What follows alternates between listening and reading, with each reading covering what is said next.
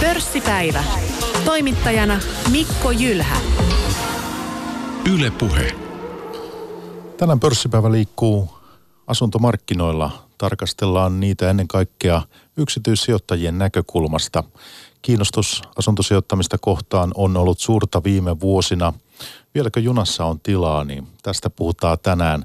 Ja vieraana pörssipäivässä toiminnanjohtaja Sanna Hughes Suomen vuokranantajista sekä yksityissijoittaja Tellervo Uotila. Tervetuloa molemmille. Kiitoksia. Kiitos paljon.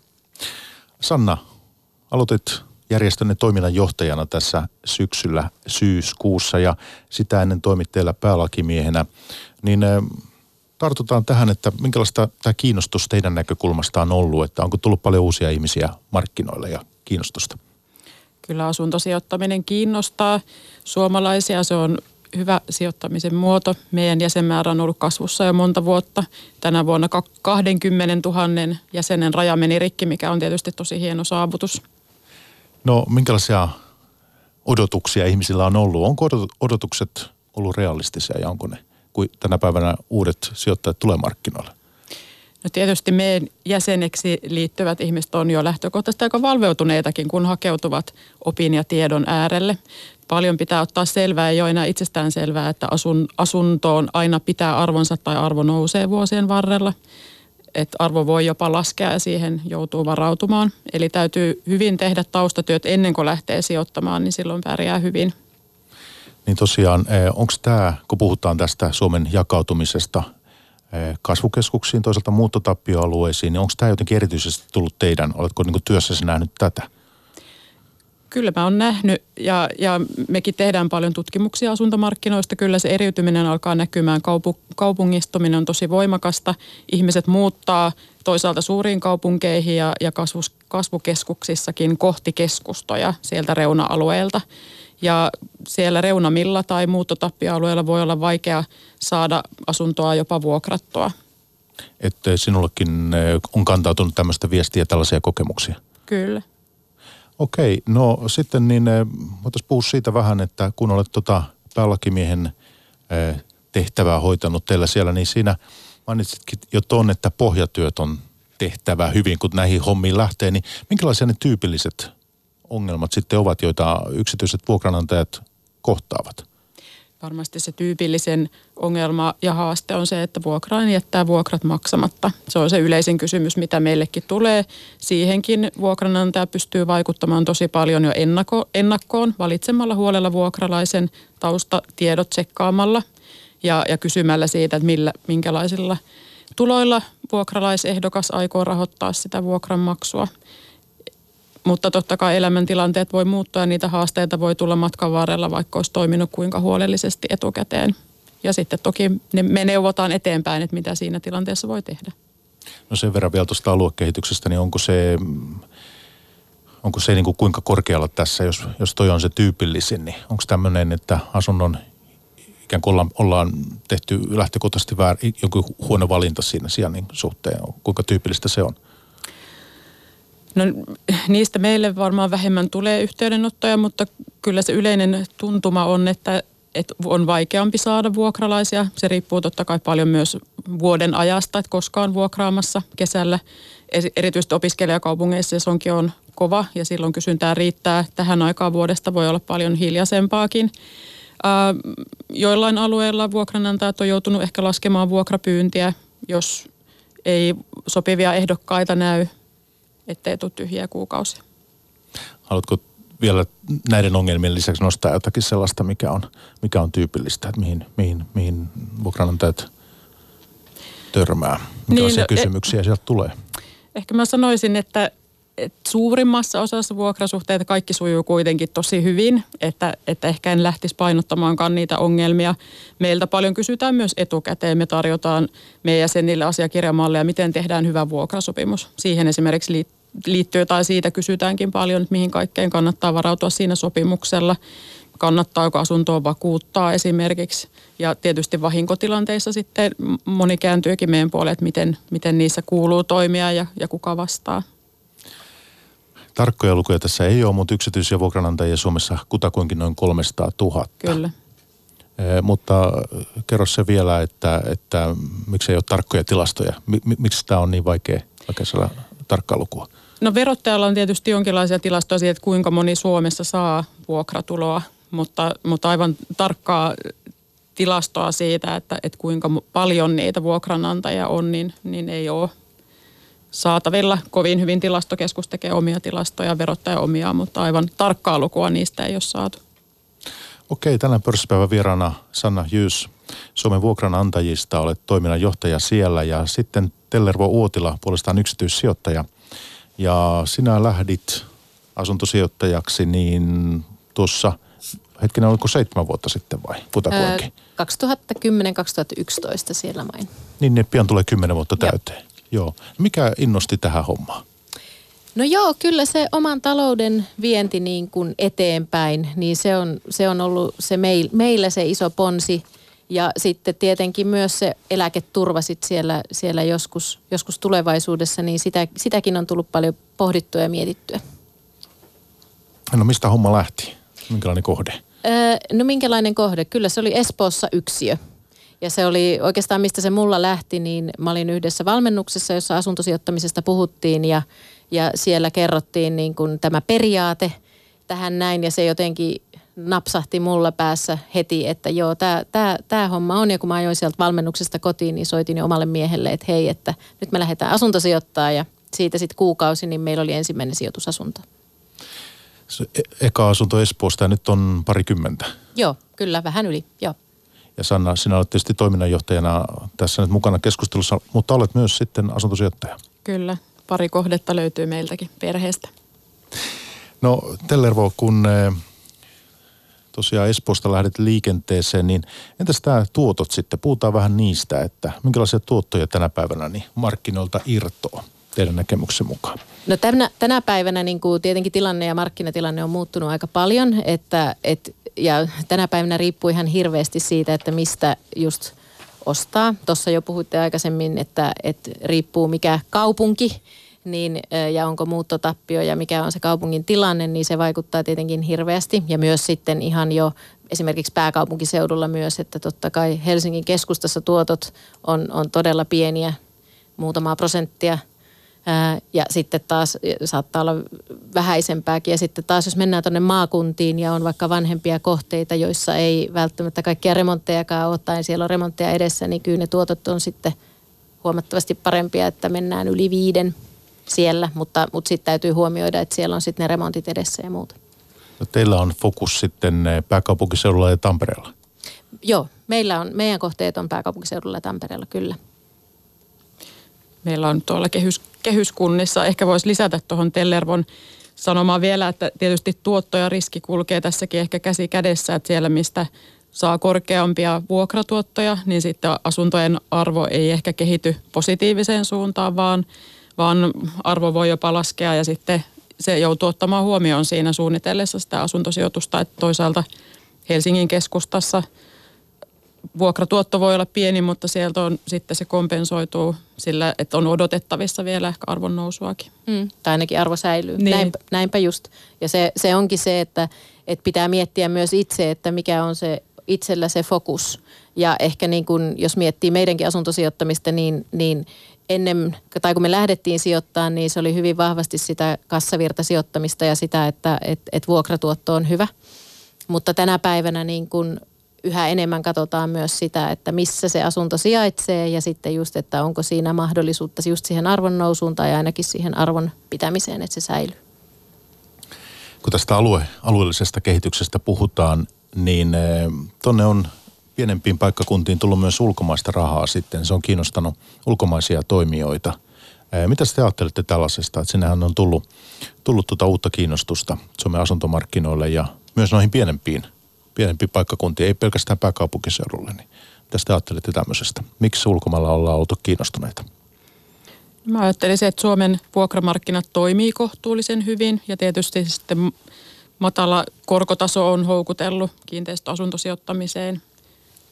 Ja Suomessa tällä hetkellä kotitaloudet on hiukan varovaisempia, on, on jo muuttunut varovaisemmiksi, niin, niin sinne on tullut tilaa sitten ulkomaisellekin rahalle. Pienemmillekin paikkakunnille. Mm. Sielläkin täytyy jonkun asua edelleen kuitenkin pienemmilläkin paikkakunnilla. Et vaikka on muuttotappioppaikkakuntia, niin siellä ainakin jollakin tähtäimellä kuitenkin asutaan vielä. Tarvitaan niitä vuokra-asuntoja. Että on myös semmoinen asia, että ei pidä sijoittajan näkökulmasta niin ylen katsoa sitten mitään aluetta. No niin kuin Tellervo sanoi, niin omaa strategiaa pitää miettiä huolella, että, että katsotaanko enemmän sitä vuokratuottajalla valmis ottaa riski siitä arvonlaskusta vai, vai onko sitten tärkeämpää hakea turvallisempaa sijoitusta pienemmällä vuokratuotolla. Ja kyllä varmaan niillä just niillä muuttotappiopaikkakunnillakin taas se sijainti, niin kuin siellä on niin kuin tosi tärkeää, että voi olla, että jollain muuttotappiopaikkakunnalla äh, ihan keskustassa mm. niin kuin saattaa löytyä hyvin pitkäaikaisestikin todella hyvä kohde. Mm. Mutta, mutta sitten taas jos mennään niin kuin enemmän la, laidalle siellä tai, tai huono, niin sanotusti huonommille alueille, niin sitten, sittenhän ne riskit myös siellä sitten taas vielä kertaantuu. Tosiaan mä en itse ole millään muotoa asiantuntija näissä asuntosijoittamisen kysymyksissä, mutta että voitaisiin pari käsitettä ottaa sieltä. Tämä mikrosijainti, mihin itse, itse asiassa varmaan Tellervo just nyt viittasit. Mm. On yksi tämmöinen, että, että mikä saattaa olla kyse jostakin ihan yksittäisestä korttelista tai talostakin ja, ja nämä asiat on hyvin merkityksellisiä myös. Kyllä, joo, se, se on juuri näin, että et, et jos miettii vaikka kaupunkia tai pääkaupunkiseutua tai jotain muuta, niin eihän se ole vain yksi, ei ole vaikka Tampere, vaan on, on, on siellä niin kuin tosi monta eri aluetta ja joku alue saatetaan rakentaa hyvinkin täyteen ja sitten sit siellä alkaa tulla niin paljon tarjontaa, että on vaikeampi löytää vuokralaisia. Ja, ja näin poispäin. Sen takia ei voida puhua niin kuin yhdestä kaupungista, vaan pitää aina porautua sitten niin kuin tarkemmin siihen sijaintiin, että mistä puhutaan. Plus sitten vielä se, että et, et asuntosijoittamisessa kuitenkin se sijoitat aina siihen yhteen taloyhtiön ja yhteen taloon, jossa tulee myös se merkitys, että missä kunnossa se talo on ja miten sitä on hoidettu, onko siellä remontit tehty ja muuta, niin, niin sehän määrittää hyvin pitkälle myös sitä tuottoa. Toi on tosi hyvä pointti, mitä Tellervo sanoi siitä taloyhtiöstä. Se on täytyy ottaa selvää myöskin taloyhtiöstä ennen kuin lähtee sijoittamaan. Muuten mä ajattelisin, että sijainnissa liikenneyhteydet on tosi tärkeitä, mitä palveluja löytyy läheltä, koulut, isot työnantajat, niin ne kaikki vaikuttaa siihen mikrosijaintiin ikään kuin suuremmillakin paikkakunnilla. Että varmasti Helsingistäkin löytyy alueita, hyvinkin erilaisia alueita, jopa korttelitasolla tai vähintäänkin kaupungin osatasolla. Juuri näin. Tässä kun kuuntelen teitä tulee mieleen se, että onko tämä homma muuttunut paljonkin vaativammaksi sitten 2000-luvulle? Kun 2000-luvulla vai? Pitää entistä enemmän selvittää ja on kilpailua kohteista ja miten tätä voisi jotenkin arvioida, että no, on ammattimaistunut ikään kuin?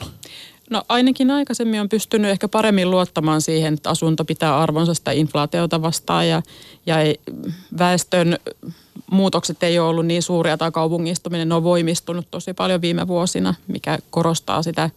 Pitää ottaa selvää, ei tarvi ammattilainen olla, mutta pitää olla valmis ottamaan selvää, lukemaan, kouluttautumaan. Silloin pärjää hyvin. Ja ehkä, en tiedä kuinka paljon ihmiset käyttää tänä päivänä ulkopuolista apua siinä, että kun lähtee asuntosijoittajaksi, ottaa ikään kuin jonkun tällaisen ihmisen siihen mukaan siihen prosessiin, joka tuntee näitä jo entuudestaan hyvin – jos ei itsellä ole sellaista kokemusta. Käyttääkö ihmiset tätä paljon? Kyllä ihmiset käyttää, mutta, mutta siinä pitää muistaa silti aina, että se vastuu on niin kuin sillä sijoittajalla ja sitten niin kuin, että se taustatyö silti pitää tehdä, koska kyllä multakin tulee moni ihminen kysymään, että hei, mulla olisi täällä nyt tämmöinen kohde, että onko tämä hyvä sijoitusasunto. Niin en mä voi ikinä sanoa sitä, että onko se hyvä sijoitusasunto niin kuin juuri hänelle. Ja, ja niin kuin just, että onko se sitten vielä mulle, niin, niin se mun pitää itse ratkaista se, että mikä on mulle hyvä sijoitusasunto.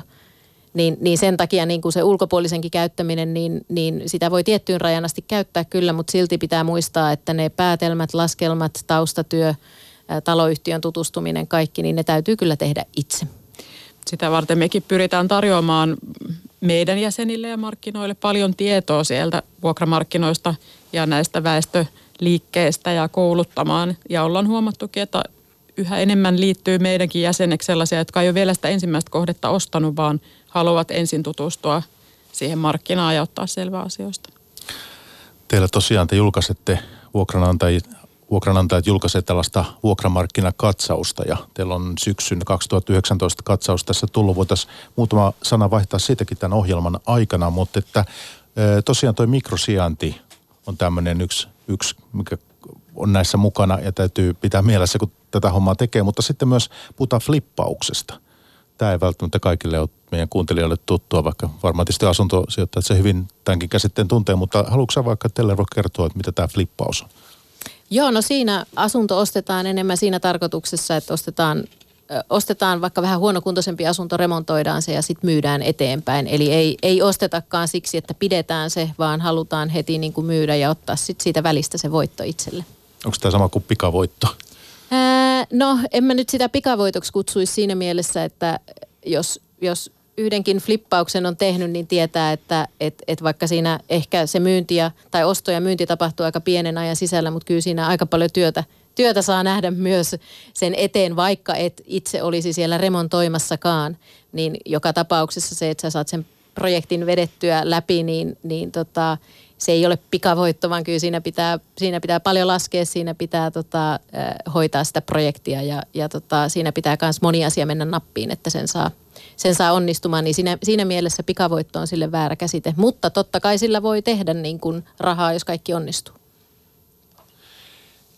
No ylipäänsä niin tämä homma varmaan vaatii sitä aika paljon kuitenkin sitoutumista siihen, että kuinka paljon esimerkiksi teillä puhut Tellervo, että teillä on parikymmentä sijoitusasuntoa jo, niin se on ihan täyspäiväinen homma vai?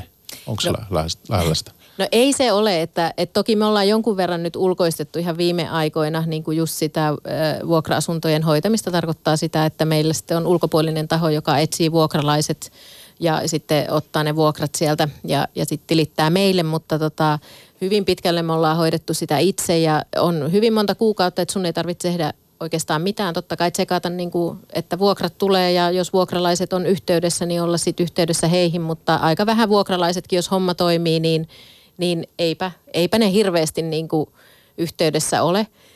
Ja sitten tietenkin osuu niitä kuukausia, että useampi irtisanoo. Esimerkiksi Sannakin mainitsi just ton kesän, niin se on yksi semmoinen, että jos on varsinkin asuntoja opiskelijapaikkakunnilla, niin tota, siellä sitten tapahtuu, että saattaa olla, että just itse kun on siellä heinäkuun lomamatkalla, niin sitten puhelin soi useammin.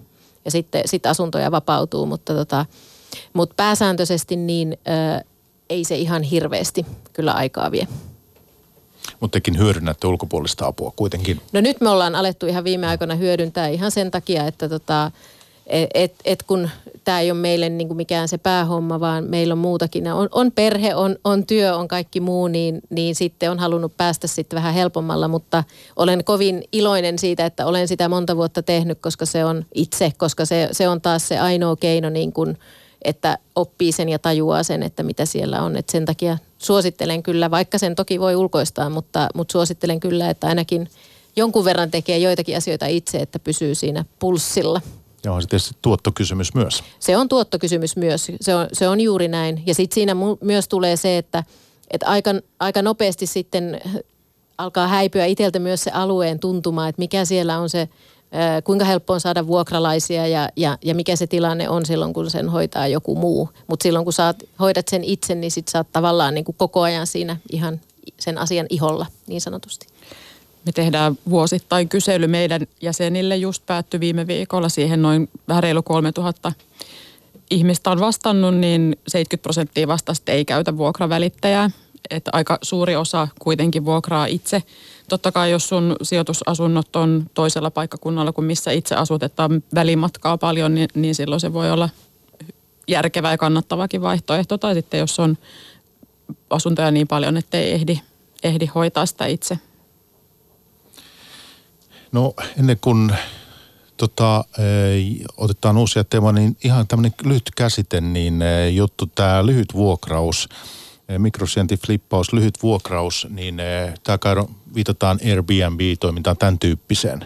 Kuinka laajaa tämä teidän näkemyksen mukaan, Sanna, on? Kuinka paljon sitä tapahtuu nykyisin? No tuossa samassa kyselyssä meidän omilta jäseniltä kysyttiin, että ovatko käyttäneet, niin 5 prosenttia vaan vastasi, että, että on, on vuokrannut tai laittanut itse Airbnbin kautta vuokralle, että et isossa mittakaavassa niin se ei ole vielä kauhean iso juttu, mutta totta kai on yleistynyt koko ajan ja riippuu vuoden ajasta ja paikkakunnasta, että miten isosta asiasta puhutaan. Että esimerkiksi Rovaniemellä talvikaudella, niin, niin siellä ollaan isoissa luvuissa niin, että se näkyy jo ihan vuokramarkkinoillakin, että siellä suhteutettuna väkilukuun, niin tämmöinen lyhyt vuokraus on jo yleisempää kuin Euroopan isoissa kaupungeissa, esimerkiksi Barcelonassa. Niin, niin siellä se näkyy. Helsingissä on, on, Helsinki on toinen, jossa on paljon kesäaikaan lyhyt vuokrauksessa asuntoja. Joo, olen itsekin tämän huomannut parina viime vuonna. Niin, ja se muuttaa aika paljon sitä kaupungin luonnetta myös.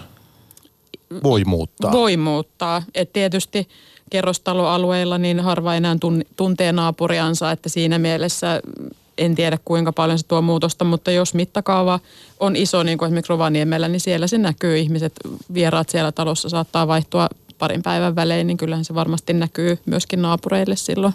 Niin ja miten se heijastuu sitten vuokratasoon muuten siellä? Öm, No Euroopan suurimmista kaupungeista on kokemuksia, että nostaa vuokratasoa, koska se vähentää sitä tarjontaa, mitä markkinoilla on. Mä uskoisin, että Suomessa se ei suuressa mittakaavassa näy, voi näkyä siellä Rovaniemellä, joka on muuten pienehkö kaupunki, niin talvisaikaan. Mutta en usko, että Helsingissä näkyy mitenkään yleistä vuokratasoa nostavasti vielä. Ei teidän tilastoissa ole tämmöistä tullut? Ei ainakaan, eikä ole kyllä selvitettykään sitä siihen vuok- nimenomaan Airbnb-vaikutusta vuokratasoon. Oletko sinä, Tellervo, harjoittanut tätä lyhytvuokrausta? Sitä ei olla me harjoitettu. Olisiko se kiinnostava? Oletteko miettinyt? Öö, no ei itse asiassa, koska se on niin kuin meidän tilanteeseen nähden niin aika työllistävä kuitenkin. Ja sitten siinä helposti tulee se, että jos saatat siihen sitten apu, apua, niin sitten se tietenkin maksaa ja sitten se vaikuttaa siihen tuottoon. Mutta ymmärrän niitä, jotka sitä tekee, niin, niin ymmärrän todella hyvin, miksi, miksi he sitä tekee. Entäs tämä ulkomaille sijoittaminen sitten? Tässä ollaan puhuttu tästä Suomen aluekehityksestä jonkun verran, mutta että, entäs jos olisi kiinnostunut vaikka, en tiedä, Espanja on yksi suosittu kohde, tietysti Portugali, tämmöisiä, entä Unkari, Tsekki.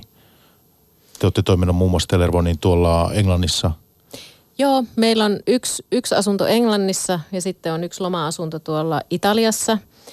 No siinä sanoisin, että, että helposti se tuntuu houkuttelevalta vaihtoehdolta, mutta siinä täytyy muistaa, että sitten sen lisäksi, jos me täälläkin puhutaan mikrosiannista ja muusta, niin sitten taas kun lähdetään, lähdetään uudelle, uuteen maahan, uuteen markkinaan, uuteen lainsäädäntöön, kaikkeen, niin, niin kyllä siinä sitten taas se selvitettävän määrä – niin se taas kasvaa. Plus sitten tarvii olla tosi hyviä yhteistyökumppaneita siellä, jotka pystyy sua sitten auttaa. Että ei, ei ole kauhean kannattavaa lennellä esimerkiksi vieraaseen maahan hoitamaan sitä asuntoa jollain tavalla. Että, että tavallaan niin kuin jos, jos sijoitusasuntoa miettii niin, ja haaveilee siitä ulkomaista, niin pohjatyöt pitää tehdä kyllä niin kuin vielä kertaa X siihen nähden, mitä ne pitää tehdä täällä Suomessa.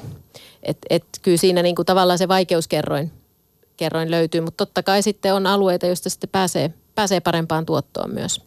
No mikä sinun tai teidän kokemuksenne on Iso-Britanniasta? Onko, onko se vastannut odotuksia? No joo, sinänsä, että me, me lähdettiin sinne sijoittaa niin, että me, me opiskeltiin sitä, sitä hyvin, hyvin tarkkaan ja sitten, tota, sitten päädyttiin siihen, mutta tällä hetkellä tietenkin tuo Brexit-kuvio on tuonut siihen niin kuin tämmöisen tietyn lisän, että, että tuotot on hyvät – mutta sitten siinä on tällä hetkellä niin paljon epävarmuustekijöitä ja tietenkin myös punnan kurssi on tässä vaihdellut ja muuta, niin, niin tavallaan nämäkin on kaikki sellaisia asioita, joita, joita sitten tota, joutuu ihan eri tavalla miettimään, kun lähtee ulkomaille. Mutta se yksittäinen kohde, mikä meillä on, niin on toiminut hyvin. Ja teillä on siihen luotettavat yhteistyökumppanit, niin ei ole tullut sellaisia ongelmia Joo, sitten? kyllä. Yes. Eli meillä on tavallaan se on ihan ulkoistettu kokonaan se, se vuokraus ja koko se, sen asunnon hoitaminen. Onko tämä ulkomaille sijoittaminen, Sanna, sellainen asia, joka teitä jotenkin liitossa työllistää tai järjestössä? Ei voi, ei voi sanoa. Uskon, että meidänkin jäsenistä osa sijoittaa ulkomaille, mutta meidän ehkä neuvonta ja, ja osaaminen kyllä keskittyy hyvin paljon Suomeen. Että ei lähdetä vieraamaan lainsäädäntöä esimerkiksi kovin syvällisesti neuvomaan. Että silloin kannattaa ottaa niitä yhteistyökumppaneita ja apuja sieltä kohdemaasta. No sitten voitaisiin miettiä vähän sitä, että, että tuota, tässä pörssipäivässä, kun on asuntosijoittaminen tosiaan teemana, niin nyt sitten jos asuntomarkkinoille haluaa sijoittaa, niin se voi tietysti on nämä suorat, suorat ää, asu, asuntoomistukset sitten, että ostaa sen yksiön tai, tai kaksion tai mitä vaan, ää, tai sitten ää, osakkeiden ja asuntorahastojen kautta. Ja, ja tämä maailma on kehittynyt hyvin paljon viime vuosina, koska siis tilannehan on se, että tosiaan nollakorot, tämä ympäristö, niin on saanut paljon toimijoita nyt kiinnostuvaan kiinteistöistä ja, ja tota, sinne on syntynyt erilaisia mahdollisuuksia paljon. Mitä nyt sitten tätä pitäisi puntaroida, että mitä sä ajattelet vaikka Telu sitä ajatuksesta, että, että jos on asuntosijoittamisesta kiinnostunut, niin tarttuu vaikka kojamoon tai johonkin tämmöiseen, koska sinähän ei tarvitse sitten kuitenkaan käytännön duunia tehdä sillä lailla, että se on sitten se pörssilistattu yhtiö, joka hoitaa sen mm. ikään kuin kaiken sinun puolestasi, mutta että No näin se, näin se just on, että et, et jos tavallaan ajattelee itse, että haluaa olla enemmän niin kuin siinä sijoitustoiminnassa mukana ja, ja vaikuttaa siihen vuokralaisen valintaan ja sitä kautta vaikuttaa mahdollisesti siihen tuottoon ja muuhun, niin silloin niin kuin, ja haluaa olla ihmisten kanssa tekemisissä, koska sitähän se asuntosijoittaminen on. Se on, niin kuin, se on kuitenkin ihmisten kanssa olemista ja sä oot oikeastaan niin kuin siinä palveluammatissa, että sä palvelet niitä, niitä sun vuokralaisia. Niin, et jos ei se kiinnosta ja jos se tuntuu niin kuin ahdistavalta tai pelottavalta tai, tai ei vaan halua sitä, niin halu huolettoman, niin silloin tietenkin rahastot on, on tosi hyvä vaihtoehto. Että, että se täytyy muistaa, että aina silloin kun itse lähtee sijoittamaan, niin itse täytyy myös aika paljon tehdä. Niin se on, se on paljon huolettomampi tapa sijoittaa asuntoihin kyllä. Mutta tietenkin sielläkin sitten niin kun siellä puolella niin täytyy sitten taas katsoa kuluja ja, ja muita se, että et koska kuitenkin joku ne sielläkin, niissä rahastoissakin joku ne asunnot hoitaa ja joku ne asunnot vuokraa ja muuta, niin sielläkin niin niitä kuluja on, että sen takia monesti sitten siellä myös ne kulut, kulut sen rahastosijoituksen kulut, niin on, on, on jonkinmoiset. No voitaisiko ajatella, että tämän tyyppinen, voidaanko puhua arvopaperistetusta niin sijoitus tavasta, mutta että kuitenkin niin on nämä erilaiset rahastot ja, ja, ja muut mahdollisuudet, niin onko tämä enemmän semmoinen, mihin tämä asuntosijoittaminen entistä enemmän niin kuin menee? Olisiko trendinä jotenkin, että vai pitääkö, oletteko te sitä mieltä, että niin tämmöiset suorat asuntosijoitukset, niin, niin on kuitenkin jatkossakin se, se niin kuin hyvin harrastettu ja, ja hyödynnetty tapa? Kyllä mä ainakin uskon, että jatkossakin on, se on houkuttelevaa sijoittaa asuntoihin suoraan me kun kysyttiin jäsen, jäseniltä sitä, että, että millä tavalla he on aloittanut asuntosijoittamisen tai mistä syystä, niin 20 prosenttia esimerkiksi vastaa, että on sen ensiasuntonsa jättänyt vuokralle muuttaessaan isompaan. Että monta kertaa se alkaa ihan luonnostaan sillä tavalla. Tai toinen vaihtoehto, että perii asunnon. Että aina, aina ei välttämättä aloitetakaan sillä tavalla, että nyt alan asuntosijoittajaksi, vaan se alkaa ikään kuin pikkuhiljaa. Totta kai on hyvä, että on olemassa erilaisia vaihtoehtoja siihen, että millä tavalla sitä sijoittamista tekee, mutta niin kuin Tellervo sanoi, niin asuntosijoit, suorassa asuntosijoittamisessa se ihmiskontakti ja se vuokralainen ja, ja se, että voi tarjota jollekin asunnon, niin on monelle aika iso juttu.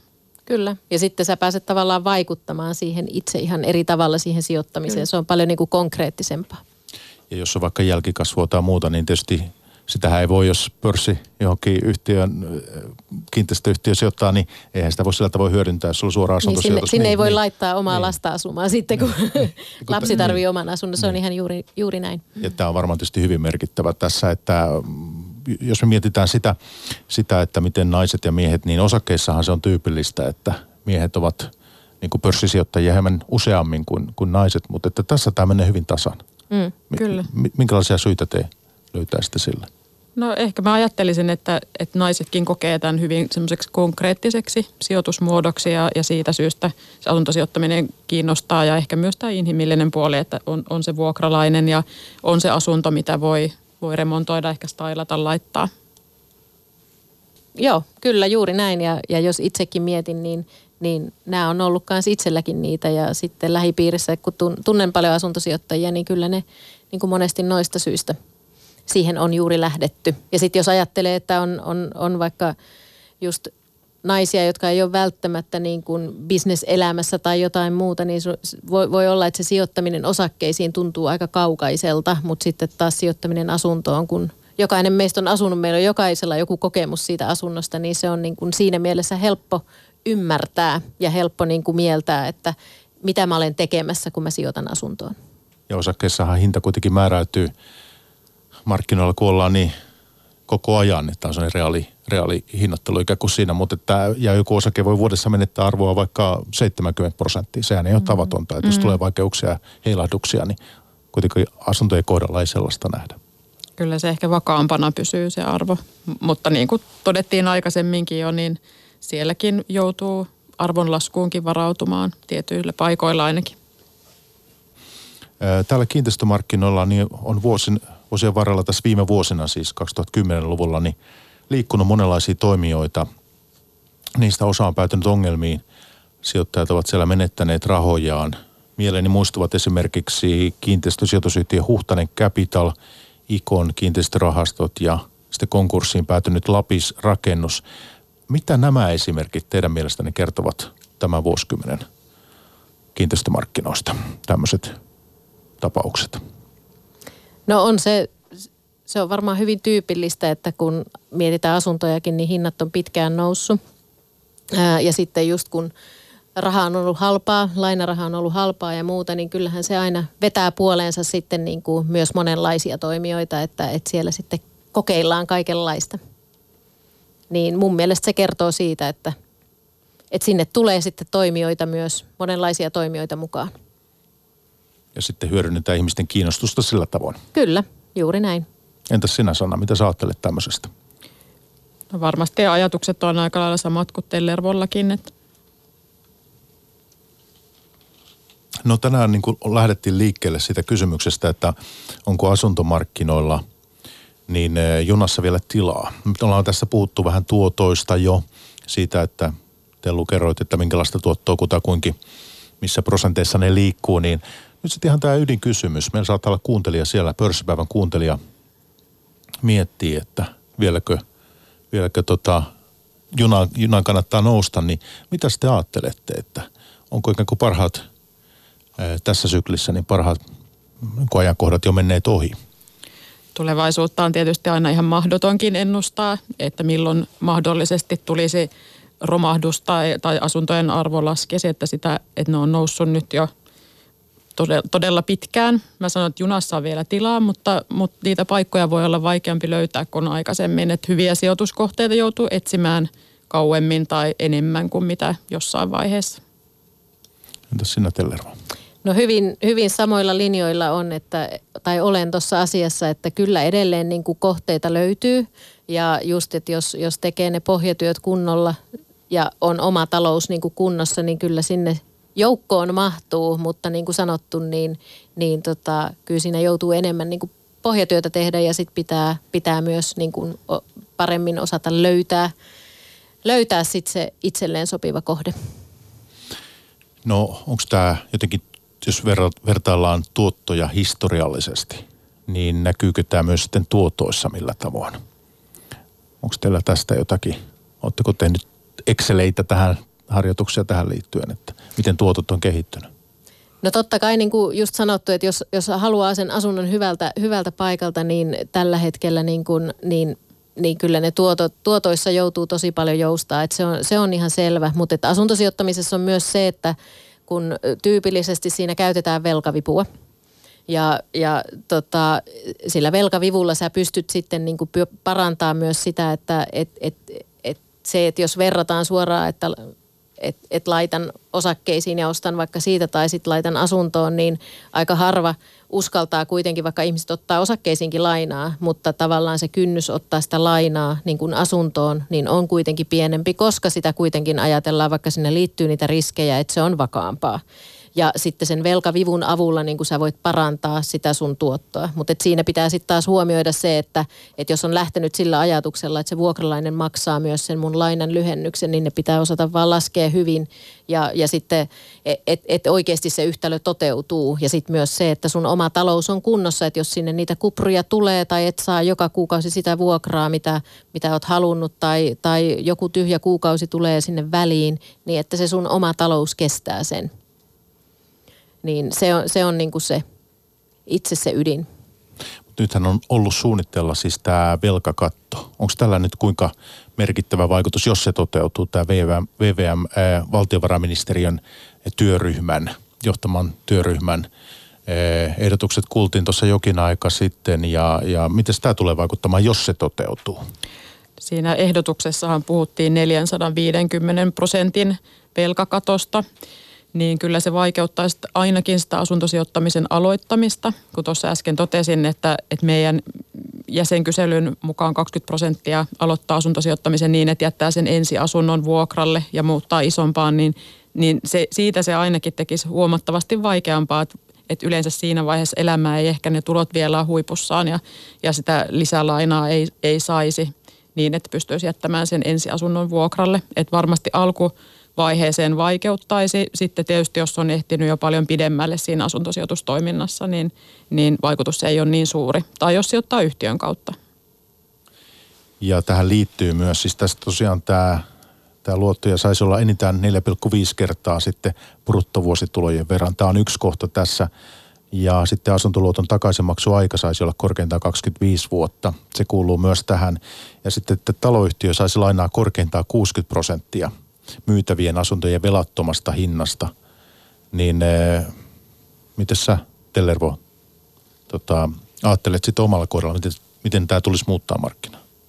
No varmasti se ainakin hidastuttaisi myös sitten asuntosijoittajien, no ensinnäkin just noin mitä Sanna sanoi, mutta myös siinä matkan varrella, että, että totta kai se hidastuttaa sitä, sitä myös sitä polkua, että kuinka nopeasti, jos velkarahalla sitä tekee, niin kuinka nopeasti voi sitten uutta asuntoa ostaa. Että kyllähän se varmasti se vaikuttaa niin kuin paljon ja siinä mielessä noin on aina vähän, itse suhtaudun noihin vähän aina ristiriitaisin tuntein, että ymmärrän miksi niitä mietitään, mutta sitten taas se, että kun on niin erilaisia tilanteita ja, ja tota, että et joku, joku sijoittaja, joka on tehnyt sitä pitkään ja on oma talous hyvässä kunnossa ja, ja niin kuin kaikki edellytykset on niin kuin kasvattaa sitä, niin, niin sitten tuommoisissa tapauksissa se voi olla niin kuin ikävä este niin kuin sille omalle sijoitustoiminnalle. Kyllähän tässä kuitenkin puhutaan siitä, että, että kun sijoittaa asuntoihin, niin se varallisuus myös kasvaa samalla. Että, että kyllä mä näen, että, että siellä ylivelkaantumisen ongelmat on, on siellä kulutusluottojen puolella ja ilman muuta tarvitaankin toimenpiteitä siellä puolella ylivelkaantumisen hillitsemiseksi, mutta, mutta et sitten taas asuntosijoittamisessa niin haluaisin kuitenkin, että, että tässä yhteiskunnassa kannustettaisiin ihmisiä säästämään ja kerryttämään sitä varallisuutta.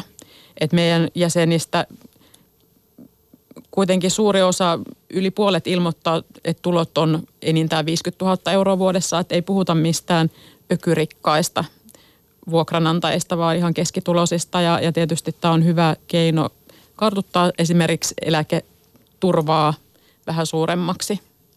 Kyllä, tuohon tuohon nimenomaan haluan kanssa vielä just kommentin laittaa, että on täysin samaa mieltä ja sillä, että kyllä Suomessa mun mielestä pitäisi niin kuin enemmän niin kuin nähdä se sijoittaminen ja niin kuin hyvänä asiana ja tukea sitä, että, että jos ihmiset haluaa ottaa niin kuin ne oman talouden avaimet tavallaan enemmän omiin käsiin ja lähtee viemään sitä eteenpäin, niin eiköhän se kansantaloudellisestikin ole lopulta niin kuin todella hyvä asia.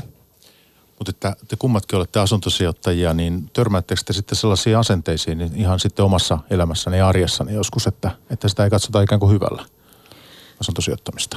Me ollaan tehty uusi strategia viime vuonna ja, ja siihen kirjattiin unelmaksi, että kuka tahansa voi olla asuntosijoittaja tai vuokranantaja.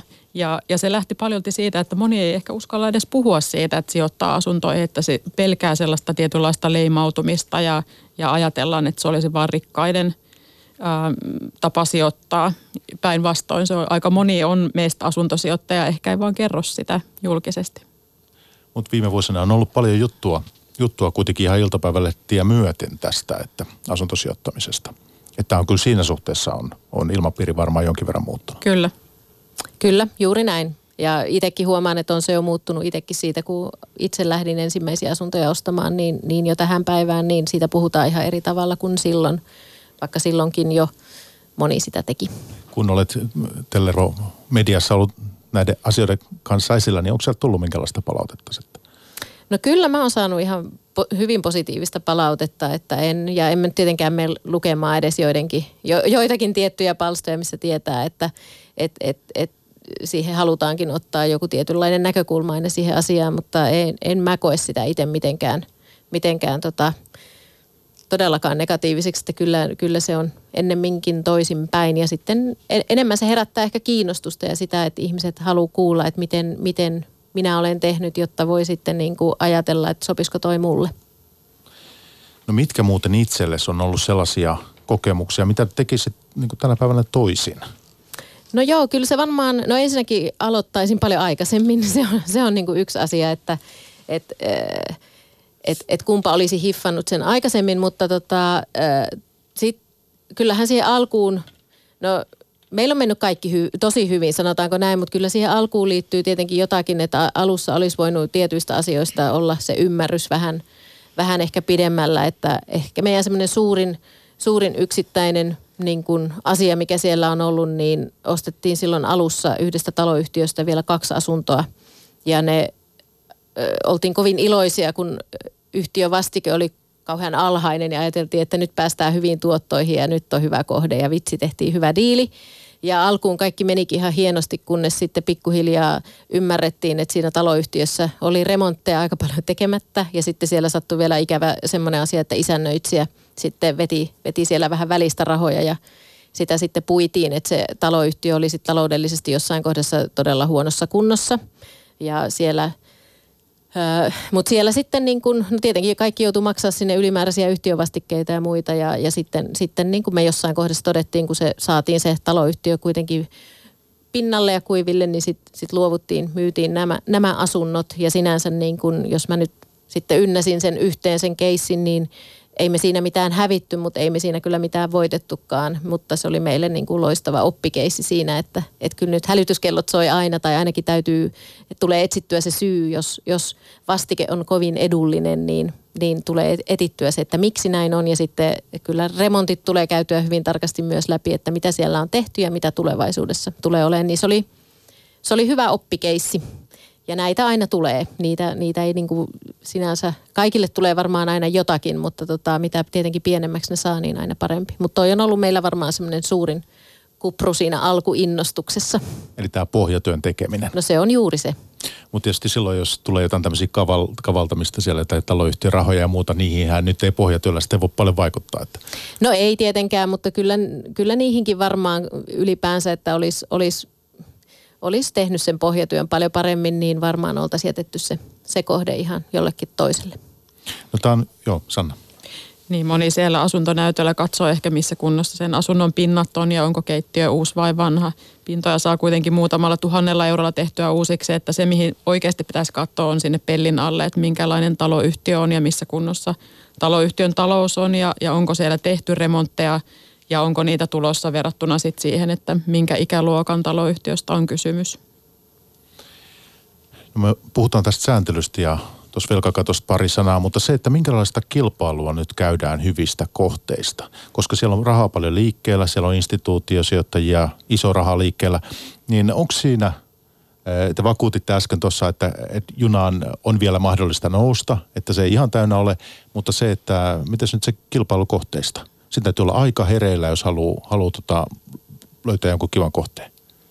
Kyllä varmasti täytyy olla hereillä ja tietysti verkostot on yksi sellainen, mitkä voi olla, on, on hyvä olla kunnossa, että, että välttämättä niitä asuntoja ei aina niitä parhaita diilejä löydä sieltä oikoteelta tai etuovesta julkisilta markkinapaikoilta.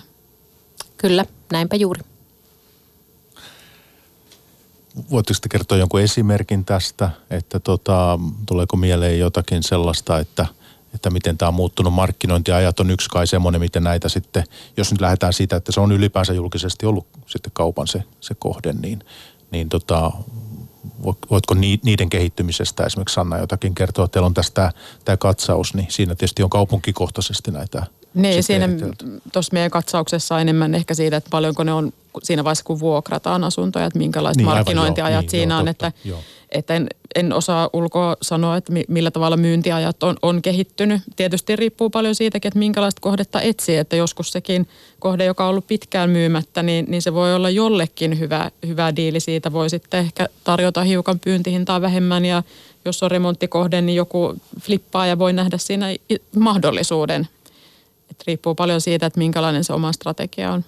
Kyllä ja sitten tietenkin nuo uudiskohteet, joita on tullut nyt paljon markkinaan, niin ne on, nehän on niin kuin muuttanut koko markkinaa myös hyvin paljon, että sitten taas siellä niin saattaa olla, että pääsee aika paljon helpomminkin myös hyvin kiinnostaviin kohteisiin siinä mielessä, että että joko kahta kautta, että siinä, että sä oot aika tarpeeksi ajoissa hiffannut, että tuommoinen rakennetaan ja pääsee sinne sitten varaamaan sitä hyvässä vaiheessa. Tai sitten toinen on myös semmoiset, että, että kun on kuitenkin rakennettu paljon ja kaikkia ei olla vielä saatu myytyä, niin saattaa olla että myös siellä, että, että, että rakennuttaja haluaa, haluaa päästä joissakin eroon ja sitten siellä pääsee tekemään hyviä, hyviä diilejä, pääsee jopa tarjoamaan hinnalla. Että sitäkin kannattaa tota, hyödyntää sitä, että ikään kuin tinkimistä tässä. No ehdottomasti noiden uudis, niin, joo, että varmasti ha, harvoin, niin, harvoin pääset varmaan tinkaamaan, jos olet siellä varausvaiheen alkupäässä, mutta sitten se, että et, et kun rakennuttajalla jää sinne vaikka yksi, kaksi asuntoa roikkumaan ja haluaa päästä niistä sitten eroon, että saa tavallaan sen keissin klousattua, niin, niin siellä saattaa päästä niin kuin, tosi hyvinkin tarjoamaan niistä. Sitten taloyhtiölainoista puhutaan paljon. Se tietysti liittyy ennen kaikkea nyt ymmärtääkseni sitten uudiskohteisiin. Minkälaisena uhkana te pidätte näitä? Näitähän on tässä niiltä peloteltukin tai, tai ainakin nähty, että niihin liittyy merkittäviä riskejä tähän taloyhtiölainapuoleen. Niin e, mitä te ajattelette tästä?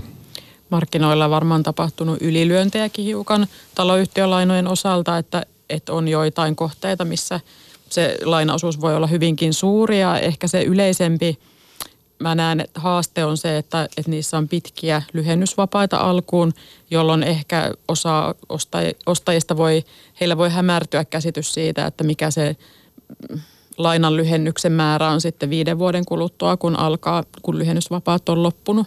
Mutta, mutta että muuten niin taloyhtiölainat, ehkä ne alkaa pikkuhiljaa suhdanne kääntyä laskusuuntaan niin, että ne ihan luonnostaankin, niitä ei enää nosteta niin paljon. Ja mä en kuitenkaan tiedä, että, että ne riskit olisi realisoitunut mitenkään laajassa mittakaavassa, että osakkeenomistajat olisi maksukyvyttömiä. Taloyhtiöillä on hyvät keinot puuttua yksittäisiin tilanteisiin, mutta totta kai se iso riski on, että jos yhdessä taloyhtiössä monta osakkeenomistajaa tai on yksi osakkeenomistaja, joka omistaa paljon asuntoja, on yhtä aikaa – maksukyvytön ja joudutaan sitten ryhtyyn toimenpiteisiin. No joo, itse en ole kans niin kun ehkä tavallaan se, kuinka paljon siitä on mediassa puhuttu ja sitten taas kun itse tunnen, tunnen paljon sijoittajia ja niin kun paljon asioista jutellaan ja muuta, niin, kun, niin en kanssa tiedä niin kun, muuta kuin yksittäisiä niin kun realisoituneita keissejä. Niitä, niitä tapahtuu tietenkin aina – mutta onhan se riski just mahdollista, että, että jos joku, joku talo on ostettu monen, monen sijoittajan tai että se on pääasiassa sijoittajien voimin ostettu ja sitten siellä monella tapahtuu, niin tai se on laskettu sen varaan vaikka, että saan sen myytyä sitten kun ne lyhennysvapaat alkaa. Eli nautitaan tavallaan siitä se tuottoaika, mutta sitten kun lainalyhennykset alkaa, niin sitten mä myyn. Ja jos, jos, jos on sitten moni laskenut sen varaan ja laskenut sen oman talouden sen varaan, niin kyllähän niin joissakin – joissakin taloyhtiöissä tämmöisiä riskejä saattaa realisoitua. Mutta ne on tähän mennessä ainakin jäänyt ihan yksittäiseksi. Tämä on mun käsitys ainakin. Kyllä, sama, sama itsellä on tuo käsitys.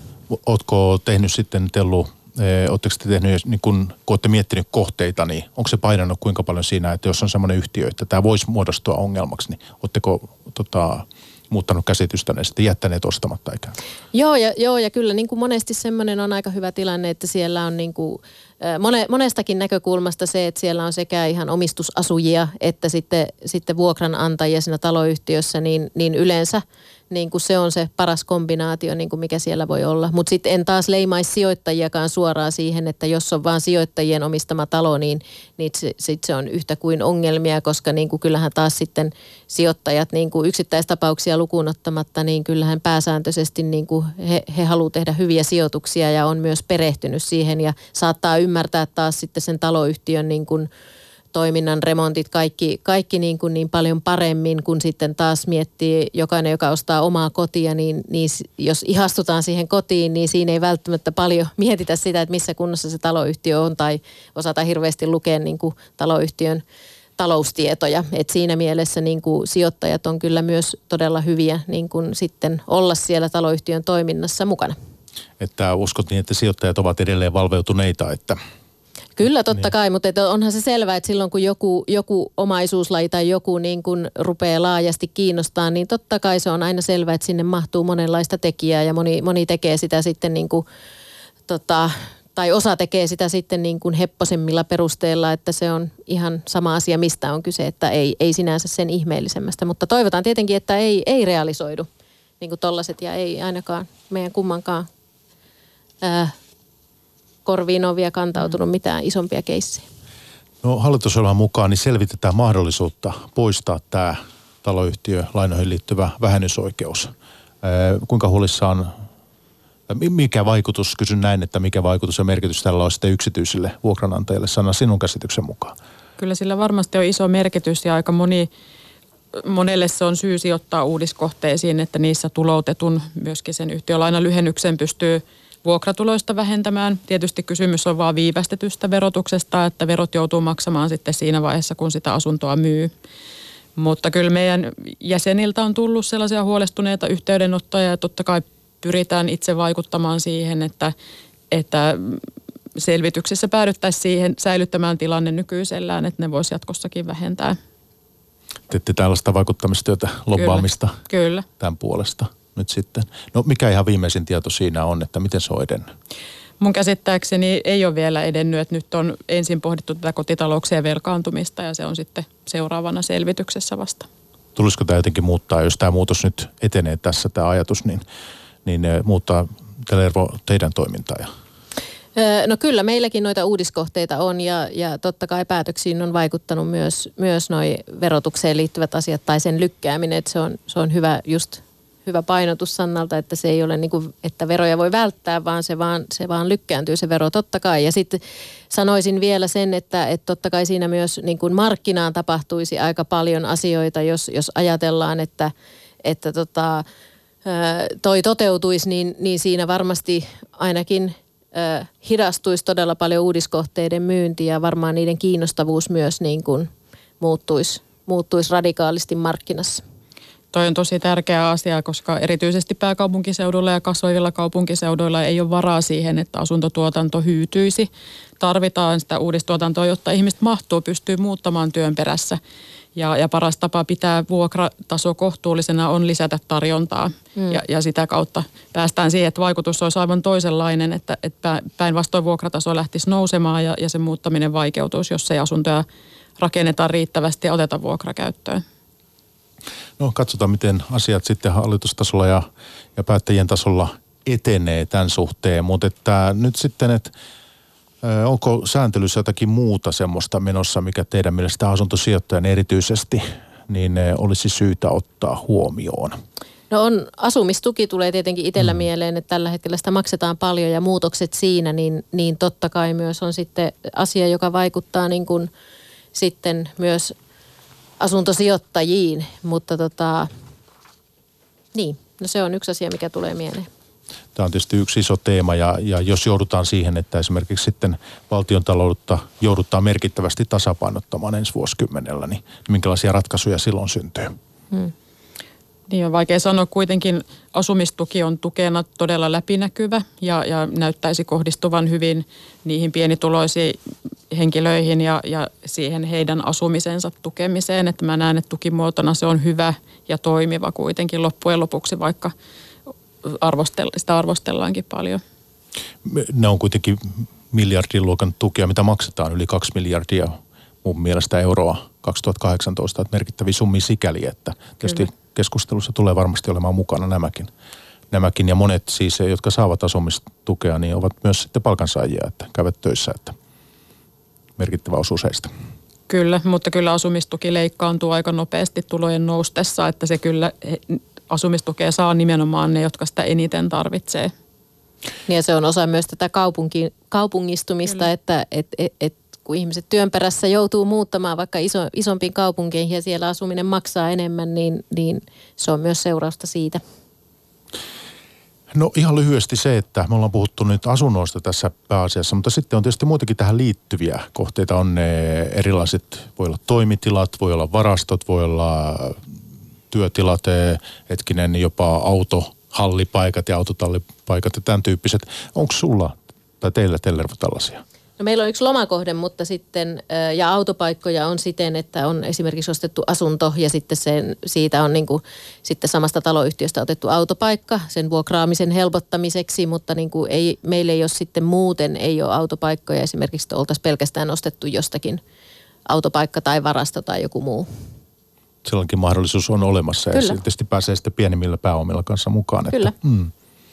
Ja se on myös tätä, näen sen tässä jatkumona, että kun markkina on ollut mielenkiintoinen ja se kiinnostaa, niin sinne myös sitten syntyy tämmöisiä uudenlaisia. Ja sitten tietenkin myös, että kun äh, vaikka jos miettii pääkaupunkiseudulla asuntojen koot saattaa olla aika pieniä, ihmiset tarvii tilaa sitten tavaroille ja muille, niin, niin se on myös synnyttänyt sitten, sitten niin kuin, äh, vaikka sitten varastoille ja näille. Lisäksi noin on mielenkiintoisia noin noi varastot, mitä on esimerkiksi rakennettu nyt viime aikoina, niin osa, osa sit yrittäjistä käyttää niitä vaikka omana toimistonaan, että niille on käynyt ihan niin tämmöisiäkin tarkoituksia. Että se, se markkina on myös aina aika monimuotoinen.